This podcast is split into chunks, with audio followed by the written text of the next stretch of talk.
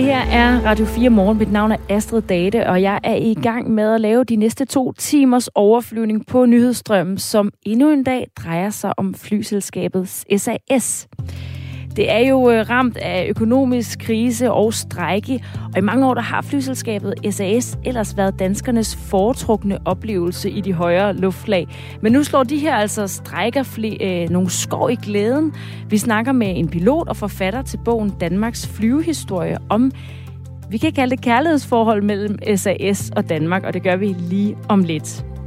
Her på Radio 4, der sætter vi også fokus på konsekvenserne af Mink-sagen over den kommende tid.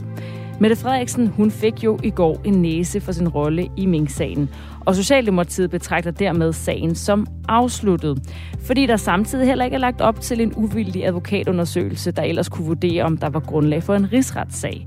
Men er den her næse nok? Klokken 7 minutter i 8 taler jeg med to danskere, der mener, at statsministeren slipper for let med næse, når Grænsningskommissionen har kaldt statsministerens optræden for meget kritisabel, da hendes regering beordrede aflivning af alle mink uden lovhjemmel. Og jeg vil også gerne have dit input. Skriv til 1424, er det i orden, at statsministeren slipper med en næse? Kan du leve med det? Telefonen er åben, og det er altså 1424, og vi kommer til det klokken 7 minutter i halv 8. Og så er der også i Nødstrøm i dag øh, en øh, ny lov vedtaget af EU, der betyder, at selskaber som Twitter og Facebook skal tage mere ansvar, når det handler om at fjerne ulovlige billeder og videomateriale. Det handler om at beskytte særligt børn og unge, men også om at beskytte ofre og pårørende. Hvad det konkret betyder, skal vi høre, og hvordan det jo også spiller ind i det her masseskyderi, som øh, der nogle gange sker, og det skyderi, vi så i søndags i Fields, skal vi også høre om. Nu er klokken 7 minutter over 7. Godmorgen. Flyselskabet SAS er i disse dage på mangens læber, og tonen er tynget af ord som strejke, aflysninger og kritik. Der er nemlig gang i en pilotstrejke med 1000 piloter, og derudover har SAS' flymekanikere varslet, at de i nat vil påbegynde en sympatistrække. Det påvirker både passagerer, både danskere og udenlandske, og selvfølgelig også SAS. Men hvordan flyselskabet SAS er gået fra at være danskernes foretrukne flyselskab til nu at få kritik for at undergrave den danske model, det skal vi nu tale med dig om, Ole Sten Hansen. Godmorgen. Godmorgen. Du er forfatter til bogen Danmarks flyvehistorie og også øh, pilot og har fulgt SAS i mange år. Hvis øh, vi bliver i, øh, i den her øh, analogi med at kalde det et forhold, hvornår vil du så sige, det begyndte det forhold, der var, eller er mellem Danmark og SAS? Altså, Danmark har været stolte af SAS lige fra det blev oprettet. Helt tilbage fra forgængeren DDL, øh, det danske luftfartsselskab, så, øh, så var øh, danskerne øh, vilde med, med piloter og flyvemaskiner, for det var man i, i flyvningens første årtier. Og, og det blev jo helt vildt i 50'erne, hvor SAS var det første luftfartsselskab i verden, der øh, lykkedes med at flyve over Nordpolen og lave øh, genvej til Asien den vej. Øh, man var så stolte af SAS, og SAS lavede selv brætspil, hvor man kunne flyve rundt med dem. De udgav LP-plader, der man kunne købe SAS-cigaretter, og som man kan sige en form for kronen på værket, så har vi jo SAS-hotellet i København, som ikke bare er et hotel, eller ikke bare et hotel, bare det var et, et kunstværk designet af Arne Jacobsen, hvor han designede de mindste detaljer, skære og nøgler og glas ud over selve hotellet. Så det var, det var en, en, en, øh, et selskab, man var vældig, vældig stolt af, øh, men som meget få havde råd til at komme ud og flyve med, fordi masserne fløj med, med charterfly. Og SAS opstod som et samarbejde mellem Danmark, Norge og Sverige bare det her med, det er jo netop det, det, det dyre fly. Hvordan har det kunne overleve, når masserne i virkeligheden ikke har haft råd til at flyve med det? Ja, altså de, de, første, de første årtier øh, frem til 1993, øh, der, var, der havde SAS monopol på flyvning ud af Danmark. Og øh, det betød, at øh, priserne var fastsat, og de var meget høje, fordi man, man altså henvendte sig til forretningsfolk og og topfolk i politik og universiteter og den slags. Øh, folk, der jo også, man kan sige, fik billetterne betalt. Så der var masser af penge til lønninger, og der var penge til luksus, og der var penge til de her enorme investeringer i fly, som øh, man hele tiden måtte købe bedre og bedre, fordi flyvningens udvikling rent teknisk gik stærkt i de år. Og hvad er der så sket siden? Fordi så er der et monopolbrud i 1993, og i dag ser vi jo, at SAS får knups af passagerer og i medierne. Men i mange år gik det jo godt. Hvad, hvornår begyndte det at gå ned ad bakke for SAS? Jamen, det gjorde det ret kort efter den her, det her monopolbrud. Det, monopolbrud betød, at, at man kunne flyve i Europa som... Altså, hvis man havde et luftfartsselskab, så kunne man flyve, hvis man mente, det gav god mening. Og, og det store, det store, hvad hedder det, skift kom med lavprisselskaberne sidst i 90'erne. Ryanair mest markant, men også EasyJet, senere Norwegian. Øh, de begyndte at flyve på måder, man slet ikke havde forestillet sig. Øh, meget ringere arbejdsforhold, ikke mindst for dem, der arbejdede i kabinen. Øh, og så priser, der var så lave, så øh, at det var uforståeligt. Altså, Ryanair lavede jo også et, et stunt, sådan for eksempel med at forære 50.000 flyvebilletter væk gratis. Øh, men det kunne man slet ikke forstå kunne hænge sammen. Men det betød altså igennem fra sidst i 90'erne og i virkeligheden frem til i dag, at priserne faldt og faldt. Og det tog livet af mange luftfartsselskaber. Det havde også taget livet af SAS, hvis det ikke havde fået støtte. Og udover den støtte, de har fået, så har de jo også øh, været ramt af en masse strejker altså i, den, i, øh, i løbet af, den her, øh, af de sidste øh, 20 år. I 2015 strejkede SS's kabinepersonale, fordi de ville flytte ansatte over i et datterselskab. I 2019 strejkede piloterne, og dengang blev mere end 4.000 flyafgange aflyst, og mere end 300.000 passagerer blev påvirket af strejken, øh, før parterne indgik en aftale. Det blev anslået, at øh, strejken kostede SS i omegn af 50 millioner kroner i 2019. Hvordan påvirker de her mange strækker danskernes syn på SAS? Jo, hvis man flere gange oplever, at man ikke kan regne med, at SAS flyver, så påvirker det selvfølgelig en. Så vil man mere, mere tilbøjelig til at kigge på andre selskaber, hvor man bedre kan regne med at komme afsted. Samtidig så har man jo altså den her gamle, øh, hvad hedder det, den her stolthed fra, fra de store år, den sidder der jo stadigvæk endnu. I hvert fald i, i de ældre generationer. Jeg tror, at de unge er lidt ligeglade med det. Øhm, og der har jo været andre strækker end dem, du, du nævner. Og det, det er et udtryk for, at det har været svært at gå for de høje øh, lønninger, i de højeste i branchen i, i Danmark, øh, ned på et niveau, som gør det muligt for SAS at konkurrere, og det er jo det, som aldrig rigtig er lykkedes. Øh, jeg skal jo lige tilføje, at SAS forsøgte jo faktisk at lave et lavprisselskab, Snowflake, tilbage i 2003, for at tage konkurrencen op. Og der, der øh, førte de sig frem med, at øh, det var klassisk høj standard hos SAS, men billige billetter. Og det gik ikke. Snowflake måtte meget hurtigt lukke igen, fordi økonomien selvfølgelig ikke hang sammen. Men øh, for lige at vende tilbage til det, du siger med, at øh, alligevel er der jo en stolthed. Altså SAS har en betydning ud over rent praktisk at være et selskab, man kan flyve med. Journalist her på Radio 4, Esben Lund, han var på gaden i en øh, noget blæsende gågade i Aarhus og spurgte dem ind til deres tanker om SAS. Hvad er det første, du tænker på, når øh, jeg siger ordet SAS?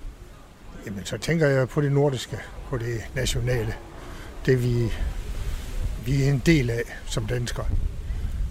Så en god ting? Bortset fra den sidste udvikling selvfølgelig, men ellers, ja, stabil. Synes du, det er vigtigt, at vi har et nationalt øh, luftfartsselskab? Vigtigt er vigtigt, men ja, jeg tror, det er godt. Det tror jeg helt sikkert. Det øh, viser os jo rundt globalt, så øh, det gør man på så mange måder, men det gør man også med SAS. Så ved man, hvor det kommer fra. Danmark bliver lidt mere voksen.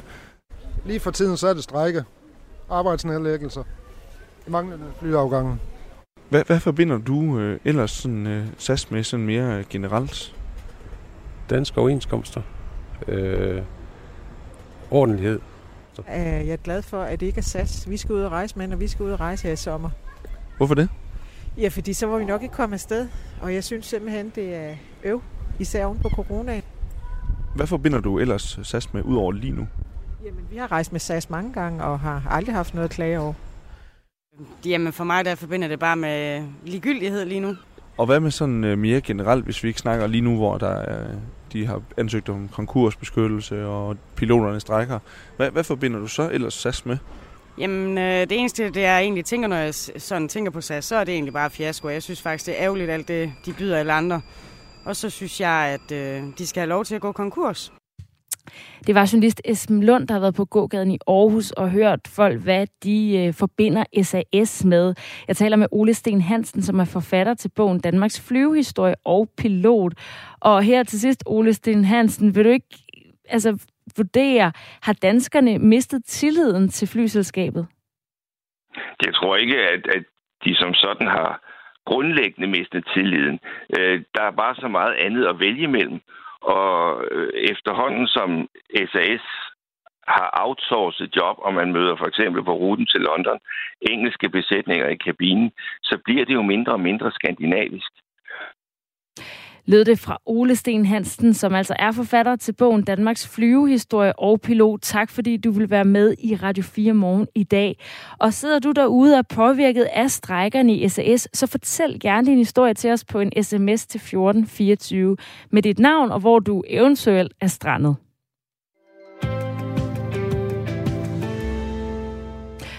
Oven på søndagens skyderi i Fields er det mere relevant end nogensinde før at diskutere techfirmaers ansvar for deling af ulovligt videomateriale. EU-parlamentet har i går stemt ja til en lov, der stiller skærpede krav til tekstselskaberne. De skal nemlig gøre mere for at bremse delingen af videoerne fra eksempelvis masseskyderier. Generelt skal selskaberne tage mere ansvar for at fjerne ulovligt materiale og undlade at fremme det i søgemaskinerne, hvis det ligger på andre platforme. Og det skal de blandt andet for at øge børn og unges sikkerhed online. Og en, der øh, er klog på det, er Pernille Tranberg, dataetisk rådgiver og medstifter af den europæiske øh, tænketank dataethics.eu. Godmorgen. Godmorgen. Og nu skal jeg lige tilbage til toppen her. Hvad, hvad, øh, hvad går den her lovgivning ud på? Den her lovgivning, The Digital Service Act, den skal regulere øh, de her store platforme, også små platforme, men det bliver først og fremmest de store, vi kommer til at høre om, tror jeg.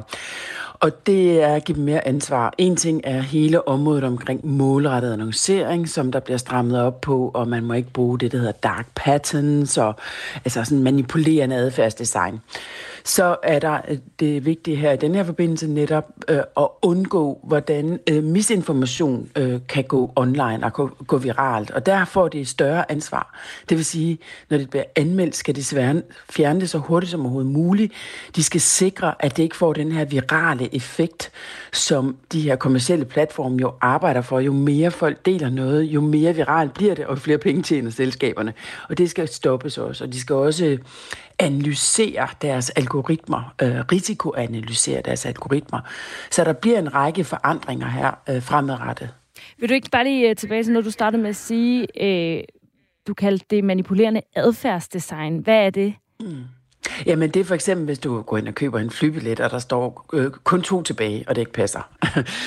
det har vi alle sammen prøvet, ikke? Eller tilbud gratis fragt. Altså det er at få folk til at gøre noget, ved hjælp af designet, når de derhen til at gøre og købe noget. Og så var det andet det her med, at man ikke skal sprede misinformation eller deling af videoer. Kan det, altså, kan det rent praktisk godt lade sig gøre for tech-giganterne til at agere anderledes med den her lov? Ja, det er der ingen tvivl om, når de får trusler om store bøder på 6% af deres omsætning. Øhm, altså, tyskerne har faktisk gjort det her længe med en lov, øh, hvor de siger, at man skal fjerne indhold inden for 24 timer, når det bliver anmeldt. Øhm, og det, det, det ser ud til, at det lykkes godt, og det kræver jo, at man håndhæver lovgivningen. Så ja, jeg tror, det vil lykkes i EU også, fordi der er en ny øh, form for håndhævning, som er rigtig, rigtig vigtig. Øh, med, med GDPR-lovgivningen fra 2018, den der beskytter vores privatliv, der skal det håndhæves, øh, loven håndhæves af de enkelte datatilsyn i alle landene. Og det har været faktisk rigtig katastrofalt, det er ikke lykkedes. Men nu bliver det, den her DSA'en, Digital Service Act, bliver håndhævet centralt for Bruxelles. Og det tror jeg kommer til at skabe den største forandring. Vi skal lige høre en øh, lille lydbid med Julie Bundgaard, der er været inde på programmet Sommermission her på Radio 4, og som også skulle have været til Harry Styles koncert med sin 11-årige datter i Royal Arena lige ved siden af Fields i søndags. Og da koncerten blev aflyst, og, øh, aflyst så oplevede Julie Bundgaard det her i metroen på vej hjem med sin datter. Og da vi så står der, så øh, er der nogle piger ved siden af os, vi skyder dem til at være start 20'erne, som står og tjekker deres mobiler. Og øh, hende den ene finder så ret hurtigt de her videoer, der florerer på YouTube, og hvor der er sådan nogle thumbnail-billeder af øh, ham her gerningsmanden med et jagtgevær, og et jagtgevær, han peger mod hovedet. Og, og de her billeder står min datter ser, fordi hun står jo lige ved siden af, så altså, hun finder ud af, min datter nærmest før jeg gør, øh, hvad gerningsmanden hedder. Julie Bundgaard oplever altså, at hendes datter får informationer hurtigere end hende selv, og hun er selvfølgelig en af dem, som den her lovgivning øh, forhåbentlig kan gå ind og betyde noget for. Men Pernille Tranberg, hvad med selskaberne selv? Hvordan kommer de til at tage imod den her lovgivning?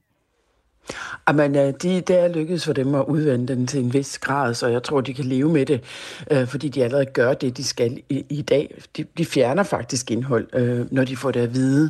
Så jeg tror ikke, det bliver øh, så svært for dem at håndhæve det her, øh, eller, eller følge lovgivningen. Det, der er selvfølgelig også vigtigt i hele den her sag, det er jo, at, at vores brug af sociale medier, det skal vi også selv lære at bruge, fordi øh, der, ellers underminerer vi jo det, demokratiet på den måde, hvis der er en dommer, der siger, at der er navneforbud mod denne her, øh, hvem det er, der har skudt, og, og vi må heller ikke sige navnene på offrene øh, indtil at offrenes pårørende er blevet, øh, øh, har fået det at vide. Der er forskellige regler i vores demokrati, som vi, vi alle sammen efterlever i den analoge verden, og som den traditionelle presse efterlever, men som bare bliver fyret af på sociale medier. Der skal vi huske også som brugere ikke at dele sådan noget videre, øh, fordi det kan faktisk være ulovligt. Øh, også, så det er også noget at gøre med, det er både selskabernes ansvar, det er reguleringens ansvar, og det er også vores eget ansvar at lære at opføre os ordentligt derinde. I det hele taget spørgsmålet også om at sende vores unger derud. Man skal jo i princippet være 13 alle de her steder, ikke? Og der sidder masser af syvårige på YouTube og ser det her, uden at deres forældre er i nærheden. Sådan lød det fra Pernille Tranberg. Tak for det. Dataetisk rådgiver og medstifter den europæiske tænkehandletank dataethics.eu. Og den her nye lov, som altså ligger op til, at selskaberne skal fjerne ulovligt indhold uden unødig forsinkelse, blev godkendt i EU-parlamentet i går og ventes at blive endelig godkendt på et ministermøde i september.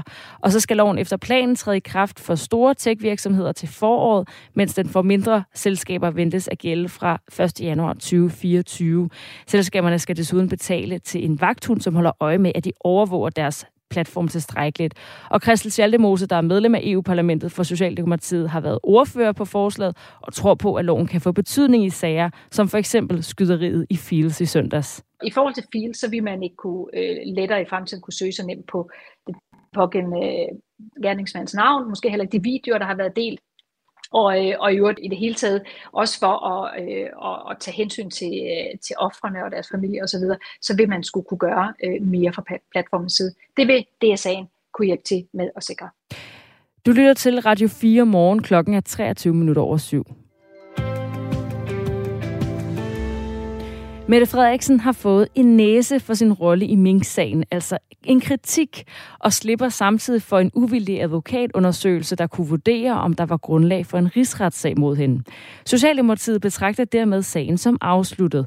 Men er en næse nok, når Grænsningskommissionen har kaldt statsministerens optræden for meget kritisabel, da hendes regering beordrede aflivning af alle mink uden lovhjemmel?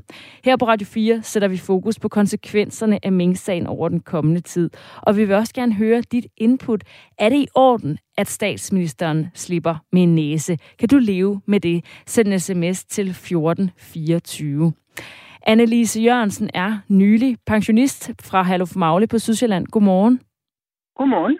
Kan du leve med, at en politisk næse bliver afslutningen på Mink-sagen for Mette Frederiksen? Nej, det kan jeg ikke. Det er simpelthen så utilstedeligt at, at lukke sagen her. Det har, det, der er 1100 familier i Danmark, som er blevet ramt på deres øh, livsværk, på deres øh, indtægtsgrundlag, på hele deres øh, drøm om en god fremtid med, med, med deres minkerhverv. Og jeg tager ikke øh, stilling til, om mink er ok eller ej. Det er simpelthen udelukkende øh, deres øh, indtægtsmuligheder, deres forretning, der er lukket. Bare lige med et penselstrøg. Og det er så okay nu, åbenbart. Og det er ikke okay, nej. Det er jo blevet øh, undersøgt hen over et år, altså den her kommission har lavet en, en konklusion, som et flertal i Folketinget jo har vurderet, at det, at det, det ligesom skal slutte med, at den her næse Er det ikke, altså, har du så ikke tillid til, at det er det rigtige? Nej, det har jeg ikke. Den kritik, der er udtalt, den er så skarp og så skarp. Så det, det råber på en advokatundersøgelse, der kan grænske yderligere, der kan gå ned øh, og se på det hele med juridiske briller. Øh, hvad, der går galt, hvorfor det går galt, hvem har ansvaret. Og det her, det, det, det bør ikke stoppe her, det gør det ikke. Hvorfor er det en vigtig forskel for dig, at der kommer en advokatundersøgelse? Retfærdigheden, simpelthen. Det er, øh, hvad hedder det, øh, det er landets øverste øh, minister, som har truffet nogle beslutninger uden at have lovhjemmel til det. Øhm, og jeg tror ikke på, at hun ikke vidste, at der ikke var lovhjemmel til det. Hun har været i det politiske liv i så mange år, og hun har øh, topjurister, eller hvad de nu er, øh, som embedsmænd tæt på, som ved, hvad der går galt, og hvad der ikke går galt i det her. Hun kan ikke være helt øh, uvidende, det kan hun ikke. Og når man laver en, en beslutning som den, hun har lavet her, så må man tage de konsekvenser, det, det medfører, ganske enkelt. Og det bør være en, øh, en grænskning af det yderligere for at sætte et ansvar, øh, og sætte navn på et ansvar, ja. Ligesom dig, så mener Anders Schack, der er i gang med at åbne en restaurant i Forborg på Sydfyn, heller ikke er en politisk næse til Mette Frederiksen er nok. Godmorgen til dig, Anders Schack. Godmorgen. Hvorfor kan du heller ikke leve med, at det ender med en næse til Mette Frederiksen? Jamen, det er der sådan flere årsager til. Man kan sige, sådan helt grundlæggende, så er sådan en, en, en, en hjørnesten i det danske demokrati, i vores kultur, det er jo tillid.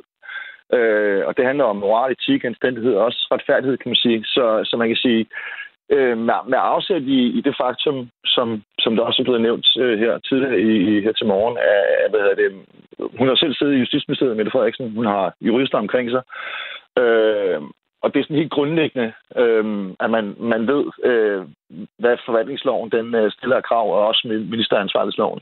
Så, øh, så jeg har også lidt svært ved at se, at, øh, at der er sådan helt ren mel i posen øh, i forhold til, til den beslutning, der er blevet taget i koordinationsudvalget. Øh, også med afsæt i, at der var, fire, det var det tre scenarier, der var på bordet, og, og hun vælger et fire. Så man, altså man, må, man må have gjort sådan nogle overvejelser. Jeg, jeg tror heller ikke rigtig på, at, at, at, øh, at man kan træffe så afgørende en beslutning, øh, uden at vide, at, at der er nogle ting, man skal tjekke op på, inden man gør det. Og hvad, hvad, hvad gør det så ved dig, når at det så alligevel er her, det ender?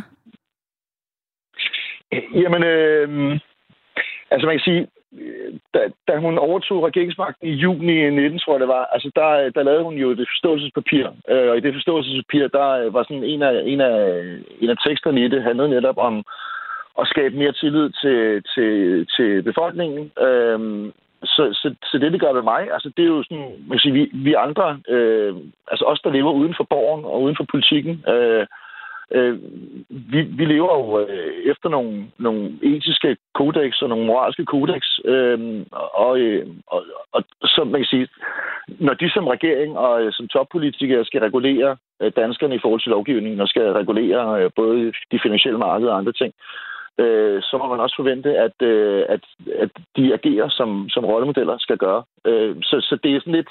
Altså, det, det virker lidt sådan en sæbeopera, ikke? At, at sidde og at følge med i, øh, hvad, hvad, hvad der sker øh, inde på borgen. Øh, det er jo ikke det eneste tilfælde af, af, af, man sige, af problemer, der, der, har, der er kommet op til overfladen igennem de sidste øh, tre år. Øh, øh, der er også øh, problemer i, i Forsvarsministeriet, der er problemer i Justitsministeriet med FE-sagen. Ikke? Så det er sådan det er sådan helt grundlæggende. Øh, altså næsen er, er en ting, øh, som ikke har nogen betydning, men, men det er sådan alt omkring den her regering er sådan er, er bygget på noget på nogle grundsten, øh, som, som bare sender et signal om, at øh, altså det, det går sådan lidt imod, hvad, hvad jeg synes, øh, danskhed er. Og det, det gør samfundet mere lukket, øh, og det splitter jo også øh, befolkningsgrupper. Altså, øh, og fordi, altså, man kan sige, det har jo ikke noget med partipolitik at gøre, men det er jo, det er jo der, argumenterne ligesom udspringer, når man er for og imod. Øh, også når man hører debatter øh, øh, i radioen og på tv. Men, men det, jo, det sender bare et signal til befolkningen om, at, øh, at man kan gøre, hvad, hvad der passer ind. Øh. Tak til jer begge to, fordi I var med, Anders Schack og Annelise Jørgensen. Nu klokken halv otte, og vi skal have en omgang nyheder.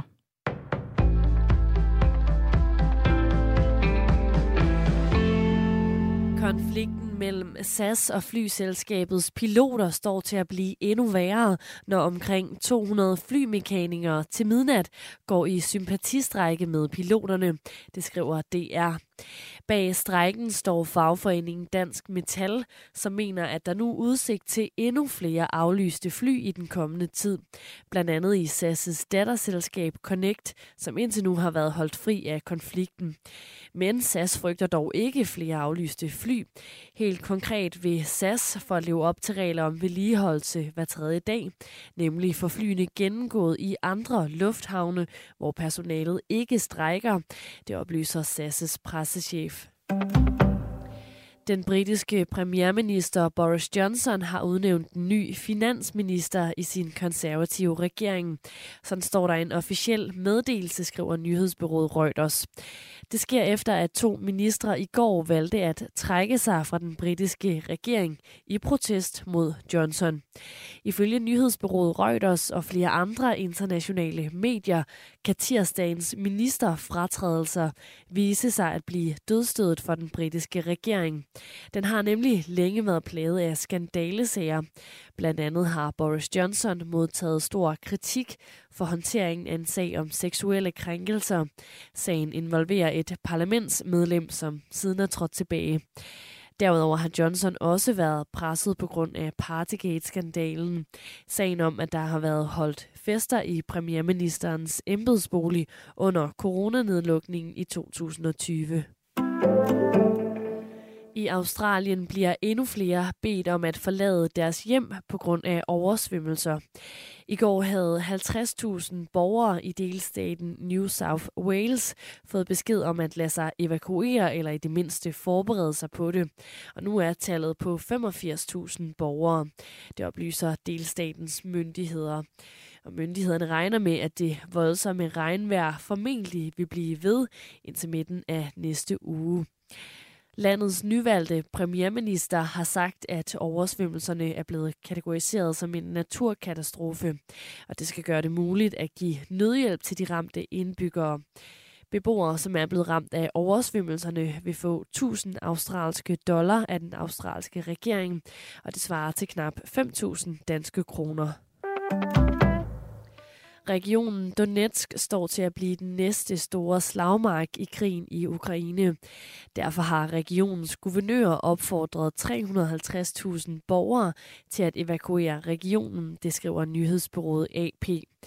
Russiske styrker vandt for nylig kontrol med byerne Severodonetsk og Lysychansk, og ifølge russernes eget udsagn, så sidder de nu reelt på magten i regionen Lugansk, som ligger nordøst for Donetsk. Ifølge AP så er det stadig uvist, om indbyggere i regionen ønsker at evakuere, og det er heller ikke sikkert, at det kan lade sig gøre. Det kan fremover blive lidt nemmere at finde en fri shelter for dem, som godt kan lide at overnatte i naturen. AP Møllerfonden har valgt at donere 16 millioner kroner, og det beløb det skal bruges til at opføre 300 nye shelter. Og det er faktisk tæt på en fordobling af antallet af natur Naturstyrelsens shelter. Det skriver Naturstyrelsen i en pressemeddelelse. Lidt eller nogen sol, og sidst på dagen kan der dog falde lidt regn i de vestlige egne. Mellem 16 og 20 grader.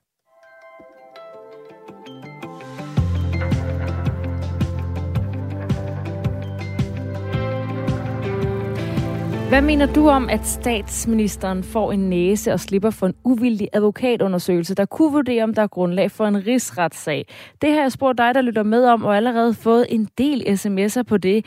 Tina skriver, nej, det er ikke tilfredsstillende, at Mette fik en næse. Hun skulle have haft en medalje for at lukke et frygteligt erhverv ned. Lovhjemmel eller ej. En anden skriver, det er under al kritik, at Mette Frederiksen slipper med en næse, som overhovedet ikke har nogen betydning. De griner af befolkningen og glæder sig sikkert over, at nu kunne de snyde os igen. Hun er skyldig i Danmarks største og dyreste sag. Hun er fuldstændig ligeglad med grundloven. Hun er travlt med at overbevise befolkningen om, hvor dygtig og fantastisk hun er. Så er sandhed og løgne af øh, dagens ret i Danmark. Det hele virker meget lovløst, og hvor er retsstaten? Øh, det, det kan ikke fortsætte, lyder det lidt længere indspark her. øh, mens en anden skriver, minkene skulle jo alligevel været slået ihjel blot flere dage efter. De var jo farlige for os mennesker. Tak for sms'erne. Vi fortsætter også med at øh, følge op på den her næse, Mette Frederiksen har fået. Den var nemlig ikke så overraskende, altså at Mette Frederiksen fik en politisk næse, altså en kritik fra Folketinget for sin rolle i Mink-sagen, og samtidig slipper for en advokatundersøgelse, der ellers kunne vurdere, om der er grundlag for en rigsretssag mod statsministeren. Den kommer i hvert fald ikke bag på politisk redaktør på Weekendavisen, Arne Hardis. Godmorgen. Godmorgen. Hvorfor mener du, at en politisk næse var en forventelig afslutning på den kritik, statsministeren har fået for sin rolle i Mink-sagen?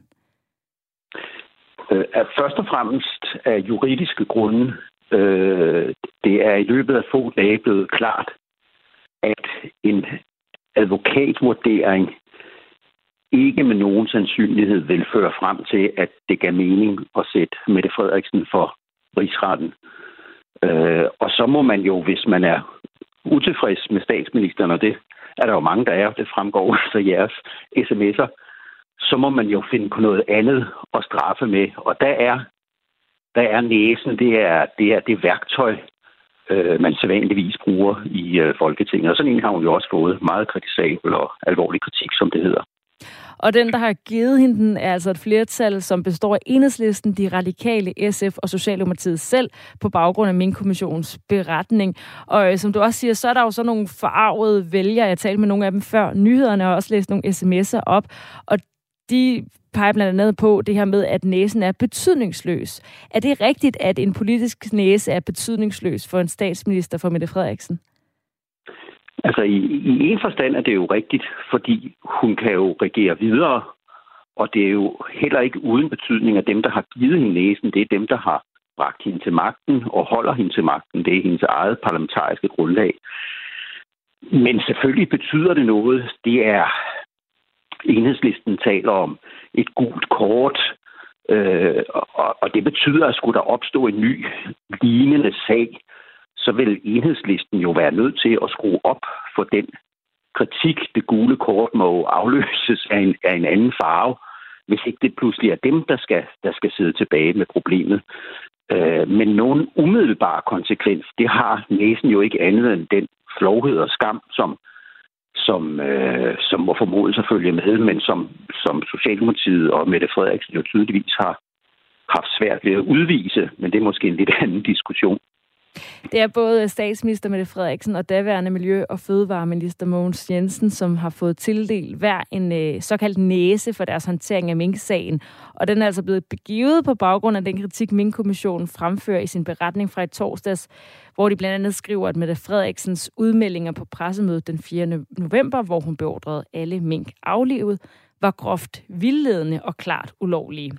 Jeg taler med Arne Hardis, som er politisk redaktør på Weekendavisen, om næsens betydning for statsministeren. Fordi selvom den jo så ikke har nogen praktiske konsekvenser, andet end at være et, et gult kort, så slutter sagen om statsministeren Mette Frederiksens rolle i Mink-sagen ikke nødvendigvis med den her næse, som hun fik tildelt i går.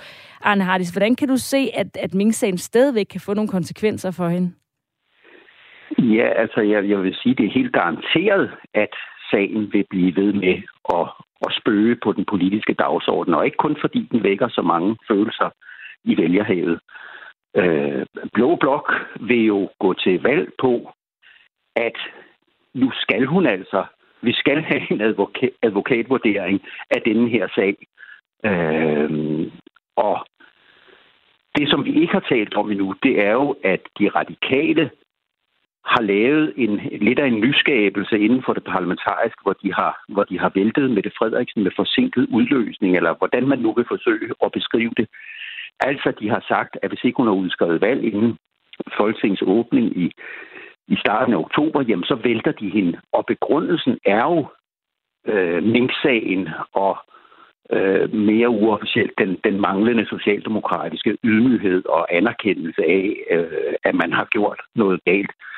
Så på begge sider af den politiske midte er der meget øh, kraftig øh, lyst og hang til at sørge for, at Mink-sagen bliver en del af, øh, af, af, af folketingsvalgets øh, grundtema.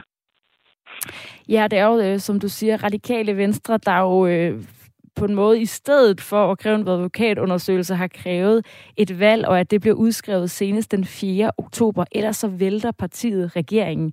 Samtidig så har oppositionen, Venstre og en række andre partier øh, sagt, at de vil gå til valg med et krav om, at der bliver lavet en uvildig advokatundersøgelse af, om der er grundlag for en rigsretssag mod statsministeren. Øh, men hvis vi lige bliver ved øh, de radikale venstre først, hvad får de ud af den melding, de kom med i lørdags? Man kan sige, at i og med de opdagede, at det juridiske spor, altså vejen frem til rigsretten, endte blindt. Jeg siger ikke, at de ville have fulgt det, men i og med, at de opdagede, at det endte blindt, så risikerede de at stå med de politiske problemer, fordi så ville alle kaste sig over dem og sige, I er alt for milde ved dem, og alt, hvad I har sagt om magtafgangelse og dårlig magtudøvelse, det mente de jo alligevel ikke.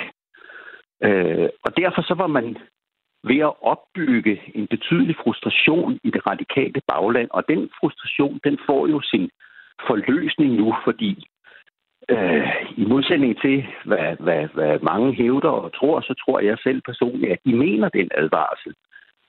Altså, at hun skal udskrive valg. Statsministeren skal udskrive valg, øh, inden Folketinget åbner. Øh, og det er jo en ganske potent indskrænkning af statsministerens råderum. Det er jo hende, der bestemmer, hvornår der skal udskrives folketingsvalg. Nu har de radikale sagt, ja, det bestemmer du, men kun inden for det her korte tidsrum. Og hvor stiller det hende, Mette Frederiksen? Ja, jeg tror, jeg tror, det stiller hende i en noget forbandet øh, situation, fordi hun har, hun har mistet det politiske initiativ. Øh, straks Folketinget, øh, altså straks politikerne kommer tilbage fra sommerferie i starten, midten af august, så vil alle begynde at spørge, når hvornår udskriver du folketingsvalg? Og de vil spørge, de radikale mener I stadigvæk det her? Det vil de radikale bekræfte, at det gør de. Og statsministeren er jo nødt til at lade som om, det er hende, der har initiativet. Og personligt tror jeg, at, at man ret hurtigt inden for de par måneder, der nu er stillet Mette Frederiksen til, til rådighed, der tror jeg, at man ret hurtigt vil se, at så bliver folketingsvalget proklameret. For eksempel, når finansloven bliver fremlagt i slutningen af august. Og øh, det øh, er selvfølgelig øh, ja, noget, der påvirker øh, Mette Frederiksens beslutningskraft, som du siger. Og, altså, der foregår ligesom noget, noget politisk spil oven på den her Mink-sag. Men man kan sige, at der er ligesom en konsensus om, i hvert fald øh, blandt støttepartierne, at det giver ikke mening at lave den her advokatundersøgelse, og jurister, der ligesom bekræfter, jamen der er ikke en grov uaksomhed at komme efter. Men så er der mm. jo omvendt vælgerne, som vi lige startede med. Altså, jeg har en sms-indbakke her, hvor Lars skriver, en næse er til grin. Jeg har fået større straf for ikke at have lavet lektier i skolen. Og Rasmus Kaiser skriver, jeg gider ikke at overholde loven mere, når den øverste magt i Danmark ikke overholder loven. Hvordan kan... Ja, men, men, men, men det bygger jo noget på, på, på en misforståelse. Altså, en, en, en minister er jo ikke en skoleelev. At der gælder særlige regler for øh, ministers ansvar, og de er jo nedfældet i grundloven. Øh, og det er der, der tales om muligheden for en rigsretssag. Så hvis man er meget optaget af grundloven, så mange er, øh, man siger, at grundloven blev overtrådt øh, der i november 2020, så er man vel også nødt til at tage den del af grundloven alvorligt, som omhandler, hvordan, hvordan ministre og tidligere ministre kan straffes. Og det er, det er i det retlige system, altså i det rigsretlige system. Og hvis den vej ender blindt, jamen så er der jo for vælgeren kun det potente middel tilbage at stemme på nogen, som man er mere enig med, end dem, som sidder nu. Og det kunne for eksempel være Blå Blok her til sidst, Arne Hardis. Der er også en, der spørger på 1424, kan Blå Blok sørge for en advokatvurdering, hvis der er et blot flertal efter et valg? Er der ingen udløb på det? Jamen, det kan de, det kan de frit gøre. Altså, jeg er ikke helt klar om, der, om der er en eller anden langtidsfrist for, hvor længe man kan forfølge en minister. Men lad os sige, at der kommer blot flertal efter valget. Det kan de gøre lige med det samme. Og det har de, altså, det har de fuld mulighed for, og de har også sagt, at det er det, de vil gøre, hvis de vinder valget. Tak for din øh, analyse af situationen, Arne Hardis, politisk redaktør på Weekendavisen. Jeg har også været i kontakt med flere fra den radikale folketingsgruppe for at høre om det her krav om valg. Og de har afvist at øh, blive interviewet enten på grund af ferie, eller fordi at øh, de ikke ville.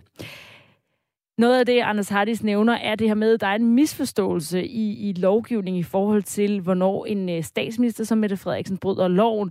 Til det, der skriver Find fra Tranekær. Kære journalister, prøv lige at overveje, i hvor høj grad de sms'er, I læser op, udstiller, hvor dårlige I har været til at forklare Mink-sagens konkrete indhold. Mange borgere tror, at sagen handler om alle mink. Mange tror, at regeringens beslutning var ulovlig, og mange ved ikke, at ingen mink blev aflivet ulovligt. Og der kan man sige, at der var ikke lovhjemmel, da Mette Frederiksen stod på pressemødet og tog beslutningen om, at alle mink skulle aflives. Det kom så efterfølgende. Men det handler om, om hun vidste, at den ikke var på plads på det tidspunkt. Og det er altså det, som er endt med, at nu har fået næse for ikke at have vidst det og have sagt det alligevel.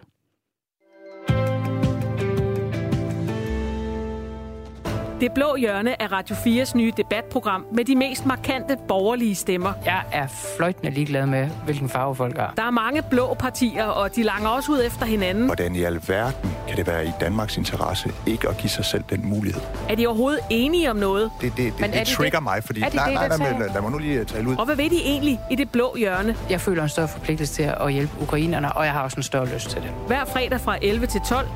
Radio 4 taler med Danmark.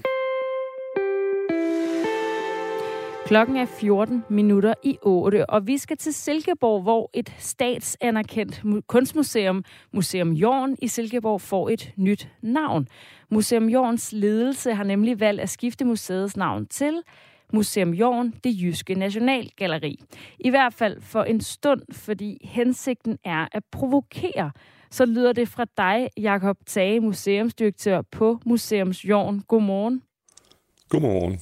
Hvorfor vil I gerne provokere med tilføjelsen det jyske nationalgalleri til Museum Jordens navn?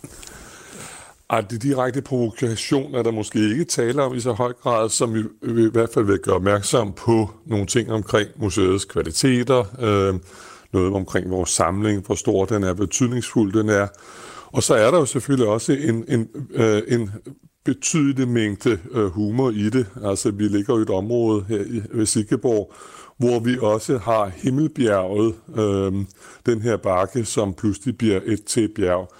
Så det ligger der også i det. Hvordan Men der det? ligger selvfølgelig en, Altså- en, en erkendelse af, at museet, i, i, øh, og ikke mindst dets grundlægger, jo skabte et museum, som var helt anderledes end alle andre danske kunstmuseer. Et museum, som er skabt ud fra en idé, en idé om, hvad kunsten kan betyde for mennesker, og ikke som de allerfleste andre kunstmuseer skal øh, fortælle om kunsthistorien og øh, fortælle om kunsten øh, og, og, og, og, og dens baggrund. Vi, vi, bruger kunsten som noget, som alle kan forstå, og det er det, som øh, er grunden til, at Asger Jorn lagde sit museum i Midtjylland, en af de mest betydelige samlinger i Danmark og Nordeuropa, og en samling, som er den, der låner flest værker ud til alle andre museer i Danmark og i udlandet. Og hvad var det? Du sagde også, der var noget humor i det. Hvad var det? Hvad, hvad, hvad er det? Altså, ja, altså at lave et nationalgalleri øh, i Jylland, altså et jysk nationalgalleri, det er jo i sig selv en selvmodsigelse, lige så selvmodsigende som det er at have et himmelbjerg, øh, som er en bakke på omkring 150 meter, øh, så er det selvfølgelig også en selvmodsigelse, og er vi et, et, et kunstmuseum, som er et jysk nationalgalleri, et nationalgalleri, kræver selvfølgelig en øh, selvstændig stat, og det er Jylland trods alt ikke blevet endnu. Du er citeret for at sige, at det er en provokation i det midlertidige navn, for vi mener, der er en række jyske museer, der er klart underfinansieret i forhold til de sjællandske kollegaer. Og det er også rigtigt. Altså det bliver vi en af de ting, som vi gerne vil gøre opmærksom på øh, med den her, det her midlertidige navneskift, som det kan være, der selvfølgelig bliver så stor en, en succes, så vi beholder det. Øh, men Øh, man, vi har jo i øh, længere tid sammen med en række af vores jyske kolleger, det har været Skagens Museum, Kunsten i Aalborg, gjort opmærksom på, at vores tilskud i forhold til de sjællandske kolleger, som vi normalt sammenligner os med, øh, vores tilskud er væsentligt mindre. Øh, det vil vi også gerne gøre opmærksom på med det her øh, nye navn. Det, det, det hører med også. Og I vil gerne være et museum, som giver genklang både nationalt og internationalt. Hvorfor så skabe en navnemæssig kløft mellem det jyske og det sjællandske øh, museer ved det her navneskifte?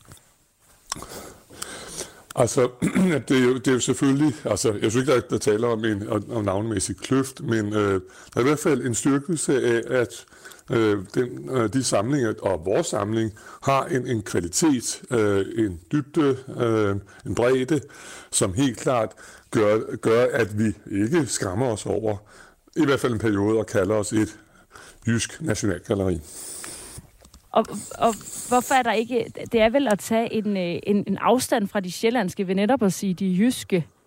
Hvorfor synes du ikke, der ligger en, en kløft i det? Altså fordi der er den grad af humor i det. Øh, altså, øh, altså øh, så, som jeg håber de fleste øh, kan se, at, at, at du ikke kan lave et, et nationalgalleri, når der ikke er en, en jysk stat. Men omvendt, så synes vi, at den styrke, der er, den kvalitet, der er, øh, den, den, den berettiger fuldt ud til det i virkeligheden. Øh, så nej, jeg synes ikke, der er, der er tale om en, en, øh, en kløft. Vi vil gerne markere, at vi har, og vi er alene om det øh, i Jylland, men vi har en kvalitet, som gør, at vi er fuldt på højde med de ting, der sker på Sjælland, de ting, der sker på Fyn også, for den sags skyld. Hvem er målgruppen for det her? Er det dem, der giver støtte, eller dem, der ser på kunst i Sjælland? Eller hvem er det ligesom, det her budskab skal... Hvem er det, der skal have det budskab? Jorden, det Jyske Nationalgalleri, blev grundlagt af Jorden og lagt i Sikkeborg, fordi han gerne ville have øh, sit museum ud til almindelige mennesker, til alle simpelthen. Det skulle ikke være forbeholdt dem, der bor i storbyer, øh, dem med uddannelse, men til alle. Derfor har vi også, altså vi, vi kommer ud, øh, vi er ikke som, som de fleste andre museer, vi holder os bag murene. Vi er i den grad ude øh, med vores, for eksempel med vores øh, museum Jord, det jyske nationalgalleri på jul, øh, der holder vi faktisk på Himmelbjerget her hen, hen, hen over sommeren, formidler kunst. I dag, kan jeg sige, der er vi i Aarhus og, og formidler kunst. Og vi har, øh, var sidste år også, øh, der øh, tog vi til Sjælland, der var vi i København som en led en kampagne sidste år, hvor vi besøgte de øh, byer, som ikke har eget museum for og bare lige for, kunst. Det vil vi gerne støtte os. Ja, bare for at komme et eksempel noget, I, I måske også på det seneste er blevet, øh, gjort, blevet, øh, blevet gjort, hvad hedder det, kommet i fokus for, er jo, at i foråret, der blev øh, I omtalt i alverdens medier efter kunstneren Ibi Pibi Orup Hedegaard i slutningen af april i al ubemærkethed gik ind på museet og overmalet øh, samt klistret billeder af sig selv på et af de berømte jordværker, den foruroligende Elling. Øh, ifølge TV2 Østlands oplysninger i Bipibi alene sigtet i herværkssagen, som øh, blev foreviget og overvejet af tre øvrige vidner. Bare her øh, til sidst, I nu har I så øh, skiftet navn. Hvor længe, det var et midlertidigt navn. Hvor længe vil I have det? Altså, vi har tidligere også kaldt os øh, Museum Kirkeby for at, at pege på den meget, meget fine samling af Per Kirkeby, som, som, vi, som vi også har ud over jordsamling og mange, mange andre kunstnere. Øh, Altså nu vi indtil videre er planer at holde, beholde navnet hen over, over sommeren, og så ser vi, hvad der sker. Øhm, øh, vi, vi er blevet mere glade for det umiddelbart, end vi ville tro. Det var måske lidt, lidt en, en gimmick i begyndelsen, men i virkeligheden, så må sige, så passer det meget fint til den humor, som ligger også i dele af Asger Jorns kunst, øh, den tilgang til tilværelsen, som griber tingene lidt anderledes end, end, end de fleste. Så lad os se, hvad der sker. Tak for det, Jakob Tage, museumsdirektør hos Museum Jorden, der nu hedder Museum Jorden, det jyske nationalgalleri. Markant færre unge vil være sygeplejersker. Antallet af ansøgere, der har haft sygeplejerske som deres første prioritet, er faldet med 28 procent i forhold til sidste år. Det bekymrer Camilla Wang, der er forkvinde for Danske Professionshøjskoler.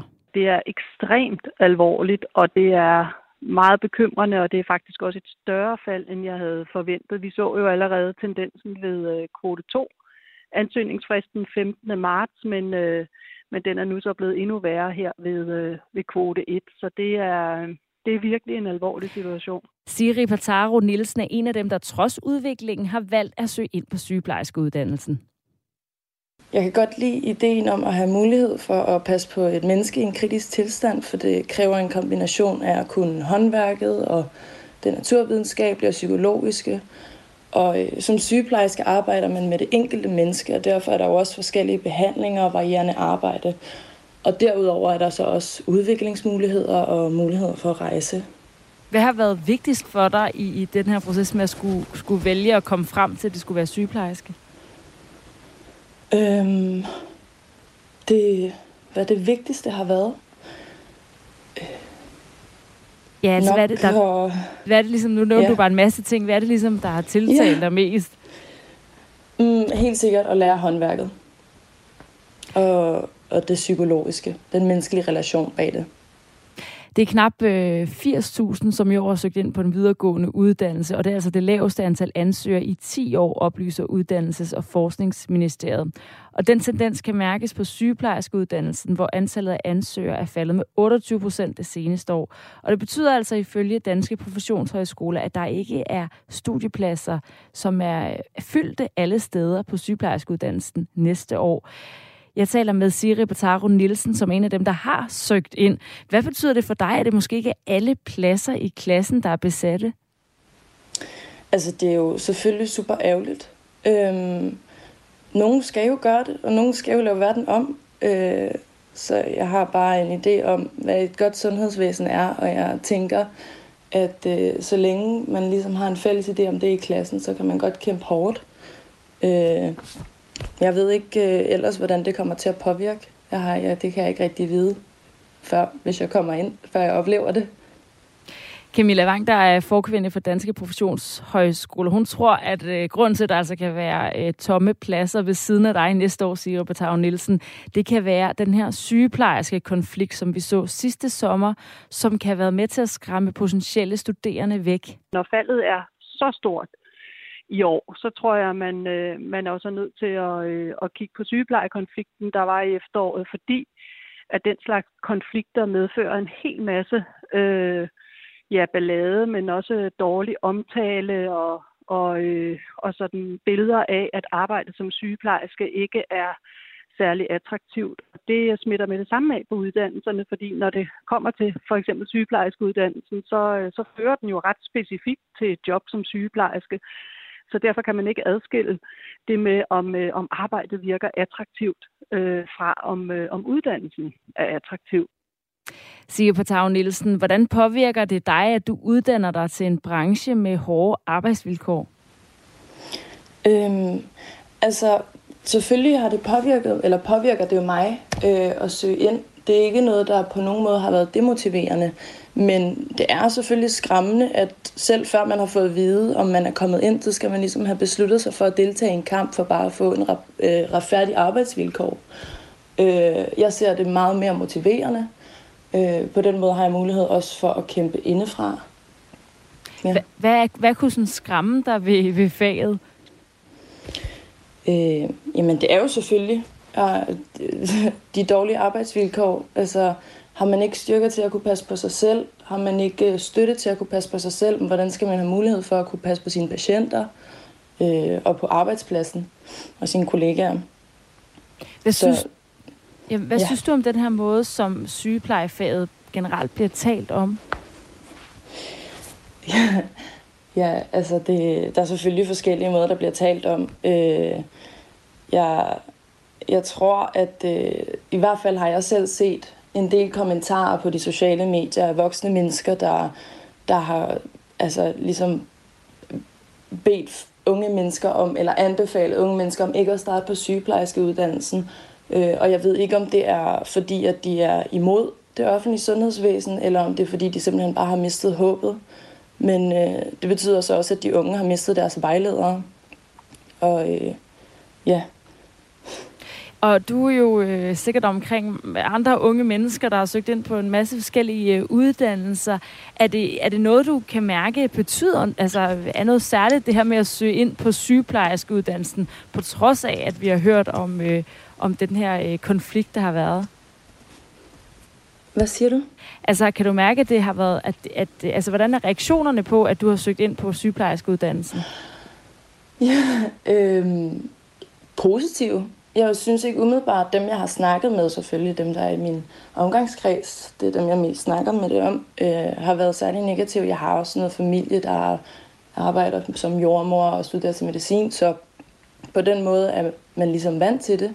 Men, øh, men jeg har ikke fået så meget respons, andet end at, øh, at der skal blive lavet nogle, nogle ændringer.